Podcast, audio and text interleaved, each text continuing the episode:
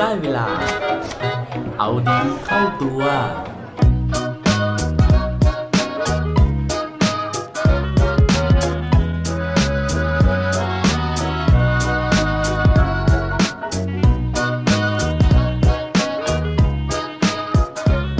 จะเป็นยังไง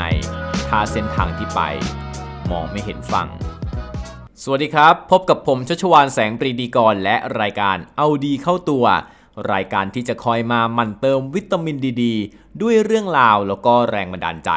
เพื่อเพิ่มพลังแล้วก็ภูมิต้านทานในการใช้ชีวิตให้กับพวกเราในทุกๆวันสำหรับวันนี้นะครับผมขออนุญาตยืมชื่อเพลงของพี่ตูนบอดี้สแลมนะครับมาเป็นชื่อ EP แต่ว่าจริง ๆ เนื้อหาเนี่ยไม่ได้เกี่ยวกับเพลงของพี่ตูนบอดี้สแลมแต่อย่างใดนะครับแต่ว่าเรื่องราวในวันนี้เนี่ยเกี่ยวข้องกับเรือเล็กลำหนึ่งครับ ที่ตัดสินใจที่จะออกจากฝั่งนะฮะแล้วก็เดินทางไกลแสนไกลมากๆนะครับเป็นระยะทางกว่า 8,000 ไมล์ทะเลนะครับสำหรับใครนะฮะที่ยังนึกภาพไม่ออกนะครับว่า 8,000 ไมล์ทะเลเนี่ยมันไกลแค่ไหนนะครับ ขออนุญาตให้ลองหยิบแผนที่โลกนะฮะหรือว่าเปิด Google ขึ้นมาก็ได้นะครับ แล้วก็ลองลากเส้นดูนะฮะว่า 8,000 ไมล์ทะเลเนี่ยมันคือการเดินทางจาก รัฐแคลิฟอร์เนีย ประเทศสหรัฐอเมริกานะฮะที่ซานฟรานซิสโกนะครับแล้วก็เดินทางข้ามมหาสมุทรแปซิฟิก ไปที่ประเทศออสเตรเลียนะครับโดยขึ้นฝั่งที่เมืองแคนส์คือพอฟังจากระยะทางแล้วฮะก็รู้สึกว่ามันท้าทายมากพอแล้วนะครับ แต่ว่าพอรู้ข้อมูลเพิ่มขึ้นไปอีกนะครับว่า คนที่ตัดสินใจที่จะเอาเรือเล็กลำนี้ออกจากฝั่งนะฮะ เป็นผู้หญิงตัวเล็กๆ 4 คนเท่านั้นเองนะครับ ก็ยิ่งรู้สึกว่าภารกิจเนี้ยมันยิ่งท้าทายแล้วเป็นไปไม่ได้เข้าไปใหญ่เลยนะฮะแต่ว่าภารกิจดังกล่าวนี้นะครับเป็นเรื่องจริงที่เกิดขึ้นนะครับ แล้วก็สุดท้ายเนี่ยถูกนำมาทำเป็นภาพยนตร์สารคดีนะครับ ซึ่งสามารถติดตามได้ใน Netflix นะฮะอย่างที่บอก ตอน EP เก่าๆแล้วนะครับว่าผมกลับมาเป็นสมาชิก Netflix อีกแล้วนะครับ เพราะว่ามันมีสารคดีที่ดีๆเนี่ยอยู่เยอะเลยนะฮะอย่างเรื่องนี้นี่ใช้เวลาไม่นานนครับระยะเวลาเนี่ยแค่ 30 นาทีเองนะแต่ว่าเป็นสารคดีที่สนุกแล้วก็สร้างแรงบันดาลใจเป็นอย่างมากเลยนะฮะสารคดีเรื่องนี้ชื่อว่า Losing Sight of Shore นะฮะซึ่งกำกับโดยซาร่ามอชแมน คือเริ่มเรื่องมานะฮะเขาก็เปิดขึ้นมาก่อนเลยว่าภารกิจเนี่ยนะครับมันเคยมีคนที่พยายามที่จะทำเนี่ยหลายครั้งแล้วนะฮะแล้วก็ออกข่าวคลึกโครมเลยนะฮะแต่ว่าข่าวที่ออกเนี่ยมันกลายเป็นว่าเรือล่มบ้างนะฮะกลางมหาสมุทรนะครับหรือว่าบางคนเนี่ยก็เกาะเรือลอยคอ รอความช่วยเหลืออยู่กลางมหาสมุทรนะครับ ราะฉะนั้นเนี่ยยังไม่มีใครนะฮะที่สามารถที่จะพายเรือข้ามมหาสมุทรเนี้ยได้สำเร็จนะครับ โดยที่ไม่ได้รับความช่วยเหลือจากเรือลำอื่นเลย ทีนี้นะฮะเขาก็เล่าต่อว่าจุดเริ่มต้นของการเดินทางเนี้ยมันมาจากผู้หญิงคนหนึ่งนะครับ ที่เขาเป็นคนที่ชอบพายเรืออยู่แล้วนะครับ ทีนี้นะฮะเขาก็เก็บเงินนะครับ แล้วก็เอาเงินเก็บของตัวเองเนี่ยมาสร้างเรือลำหนึ่งนะฮะที่ชื่อว่าดอริสทำไมต้องสร้างเรือนะครับ เพราะว่า ถ้าเราเนี่ยพายเรือตลอดเวลา 24 ชั่วโมงเนี่ยมันก็น่าจะไม่ไหวนะฮะแล้วก็บนเรือเนี่ยมันก็ต้องการสิ่งอำนวยความสะดวกบางอย่าง เพื่อที่จะให้เราดำรงชีวิตได้นะครับ อย่างเช่นเราอาจจะต้องอมีอุปกรณ์สื่อสาร ซึ่งจำเป็นจะต้องมีแบตเตอรี่ในการที่จะติดต่อสื่อสาร เราอาจจะต้องการระบบ GPS นะครับในการนำทางซึ่งทั้งหมดเนี่ยต้องใช้ไฟฟ้าหมดเลย เรือลำนี้ที่เขาสร้างขึ้นนะครับ มันก็เป็นเรือที่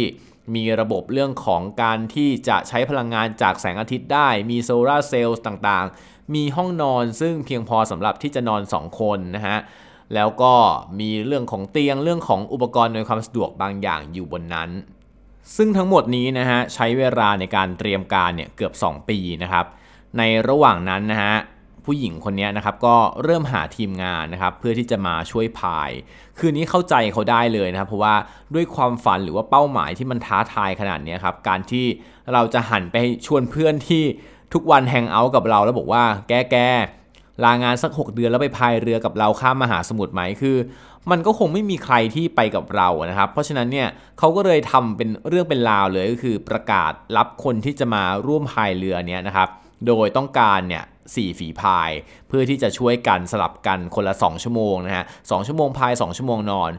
จนสุดท้ายนะครับเขาก็ได้สมาชิกร่วมทีมเนี่ยครบตามที่ตั้งใจไว้นะครับจริง ๆ ได้เกินด้วยเพราะมีตัวสำรองนะฮะโดยที่บางคนเนี่ยให้สัมภาษณ์ทีหลังว่าเขาพายเรือไม่เป็นซะด้วยซ้ำนะครับแต่ว่าสาเหตุที่ได้รับการคัดเลือกเนี่ยเพราะว่ามันมีการพูดคุยกันบางอย่างครับ เนื่องจากว่าผู้หญิงที่เป็นคนเริ่มต้น โปรเจกต์เนี้ยนะครับเขารู้สึกว่าเขาจะต้องใช้ชีวิตอยู่กับสมาชิกที่เหลือในทีมเนี่ยทั้งวันทั้งคืนเป็นระยะเวลาอย่างน้อยเนี่ยหเดือน เพราะฉะนั้นนะฮะคนที่จะมาอยู่ร่วมกับเขาเนี่ยจะต้องแชร์หรือว่าจะต้องเหมือนรับรู้ถึงความตั้งใจของภารกิจนี้ รับรู้ถึงความสำคัญของมันแล้วก็จะไม่ย่อท้อจะไม่ล้มเลิกไปกลางทาง เพราะว่าถ้าเกิดว่าล้มเลิกไปกลางทางครับ มันไม่มีจุดให้กลับตัวแล้วอะ่ะทุกคนอยู่บน กลางมหาสมุทรหมดนะฮะมันไม่สามารถที่จะทำอะไรได้ เพราะฉะนั้นถ้าเกิดว่าเกิดความรู้สึกอยากจะล้มเลิกครับ มันจะเป็นพลังงานลบ มันจะเป็นการสร้างความขัดแย้ง แล้วก็ดึง attitude หรือว่าดึงทัศนคติของเพื่อนร่วมทีมทั้งหมดเนี่ยให้มันจมลงกลางมหาสมุทรไปพร้อม ๆ กันหลังจากผ่านไป 2 ปีนะครับ ซึ่งทุกคนเนี่ยก็ได้ไปฝึกซ้อมนะฮะ แล้วก็ฟิตสภาพร่างกายเนี่ยเพื่อให้พร้อมสำหรับการออกเรือนะครับ ทั้งหมดก็ได้ออกเรือสักทีนะครับ ทีนี้ช่วงแรกนะฮะของการเดินทางเนี่ยมันก็กระปรี้กระเป๋าสดชื่นมากๆเพราะว่าทุกคนได้ทำตามความฝันของตัวเองแล้วนะครับมันมีบางจังหวะในหนังเรื่องนี้นะครับที่เฮ้ยมันมีภาพถ่ายของปาโลมานะฮะหรือว่าปาวานเนี่ยกระโดดขึ้นมาตีลังกานะครับกระโจนน้ำโอ้โหสวยงามมากๆ เลยมีเต่าทะเลนะครับว่ายมาคลอเคลียนะคือบรรยากาศมันชื่นมื่นมากนะฮะแต่ว่าอย่างที่เราเคยได้ยินกันนะครับว่า ทะเลเนี่ยมันเอาแน่เอานอนไม่ได้นะฮะ เพราะอยู่ๆนะครับระหว่างที่กำลังเดินทางไปทางตะวันตกเฉียงใต้นะฮะมันก็เกิดมีพายุขึ้นมานะครับซึ่งพัดให้เรือเนี้ยวิ่งไปทางตะวันออกแทน จนสุดท้ายนะครับพายุเนี่ยมันแรงมากจนน้ำเนี่ยมันเข้าไปอยู่ในห้องเครื่องนะครับ แล้วก็มันอาจจะส่งผลต่อเรื่องของแบตเตอรี่ได้ ทุกคนก็เลยต้องตัดสินใจฮะเปลี่ยนเส้นทางการเดินเรือนะครับไปขึ้นฝั่งแทนทำให้เสียเวลาในการเดินทางเพิ่มขึ้นไปอีก แล้วสุภาษิตนะฮะที่เขาบอกไว้ว่าหลังพายุนะครับฟ้าจะสวยเสมอเนี่ยไม่จริงเลยนะฮะในเรื่องนี้คือผ่านพายุลูกแรกไปแล้วนะฮะก็เจอพายุลูกที่ 2 อีกนะครับซึ่งทุกคนก็ยังต้องพายเรือต่อไปครับเพราะว่าไม่สามารถที่จะหยุดพายได้ไม่งั้นเนี่ยมันก็จะโดนพายุเนี่ยพัดไปยิ่งไกลขึ้นไกลขึ้นน นอกจากเรื่องพายุแล้วนะฮะมันยังมีอุปสรรคอย่างอื่นอีกเยอะเลยนะครับ บนเรืออย่างเช่น บางคนนะครับมีอาการเมาเรือนะฮะเกิดอาการวิงเวียนนะครับปวดหัวแต่ว่าสุดท้ายเนี่ยก็ไม่สามารถที่จะหยุดพายได้ เพราะว่าทุกคนต้องทำหน้าที่ของตัวเอง ก็ต้องลุกขึ้นมาพาย 2 ชั่วโมงนะฮะในผลัดของตัวเองแล้วก็กลับไปนอน บางคนนะครับก็เจอบททดสอบทางด้านจิตใจ เพราะว่าหลังจากที่พายเรือไปได้สักพักหนึ่งนะครับก็มีสายโทรศัพท์เข้ามา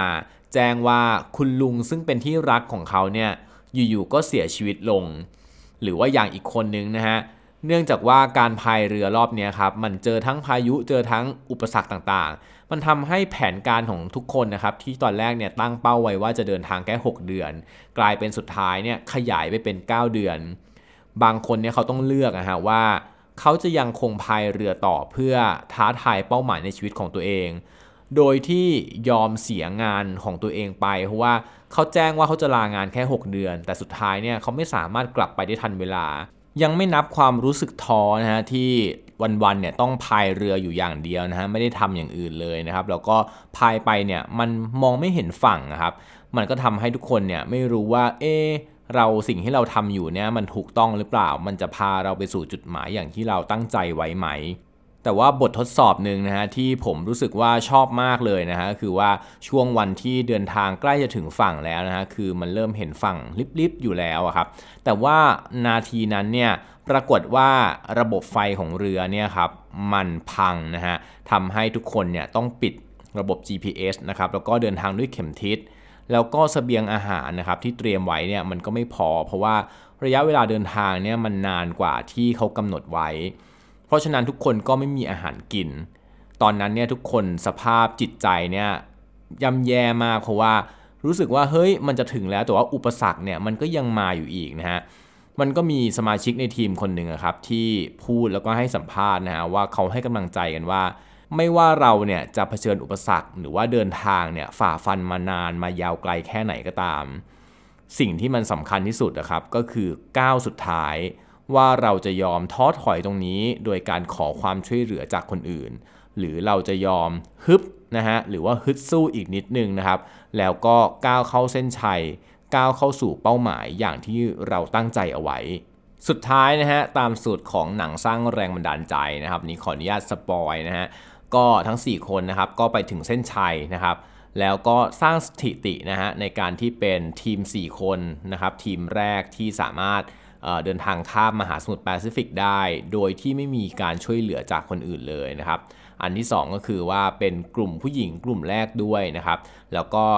อันที่3นะฮะที่ทำสถิติไว้ก็คือว่าเป็นการเดินทางที่ใช้เวลาน้อยที่สุดนะครับแต่ถึงแม้ว่าผมจะสปอยเรื่องราวทั้งหมดแล้วนะฮะก็ยังคิดว่าสารคดีเรื่องนี้นะฮะควรค่าแก่การดูดี เพราะว่าเราได้เห็นนะฮะการแก้ไขสถานการณ์ แล้วก็การ ก้าวข้ามผ่านอุปสรรคต่างๆ ทั้งภายนอกแล้วก็ภายในใจของตัวเองนะฮะแม้ในยามที่เราพายเรือไปโดยที่ไม่เห็นฝั่งนะฮะเหมือนกับยามที่เราต้องเผชิญปัญหาต่างๆนะครับ หนังเรื่องนี้นะฮะสารคดีเรื่องนี้น่าจะเป็นกำลังใจให้เรานะครับ ยังคงเดินทางต่อไป เพื่อที่จะค้นหาชายฝั่งที่เราตั้งใจไว้ได้ครับ และปิดท้ายวันนี้นะฮะด้วยโคดดีโคดโดนสำหรับวันนี้มาจากคำโปรยของหนังเรื่องนี้เองนะฮะซึ่งผมชอบมากเลยนะครับ เขาบอกไว้ว่า everyone has their own Pacific cross ทุกๆคนนะฮะมีมหาสมุทรที่เราจะต้องก้าวข้ามผ่านไปให้ได้เหมือนกันครับ อย่าลืมกลับมาเอาดีเข้าตัวได้ทุกวันจันทร์ พุธและวันศุกร์ รวมถึงฝาก subscribe เอาดีเข้าตัว podcast ในทุกช่องทางที่คุณฟัง รวมถึงกดไลค์ กดแชร์ ในทุกโซเชียลมีเดีย Facebook, IG และ Twitter สุดท้ายนี้ have a good day ขอให้วันนี้เป็นวันดีๆ ของพวกเราทุกคน สวัสดีครับ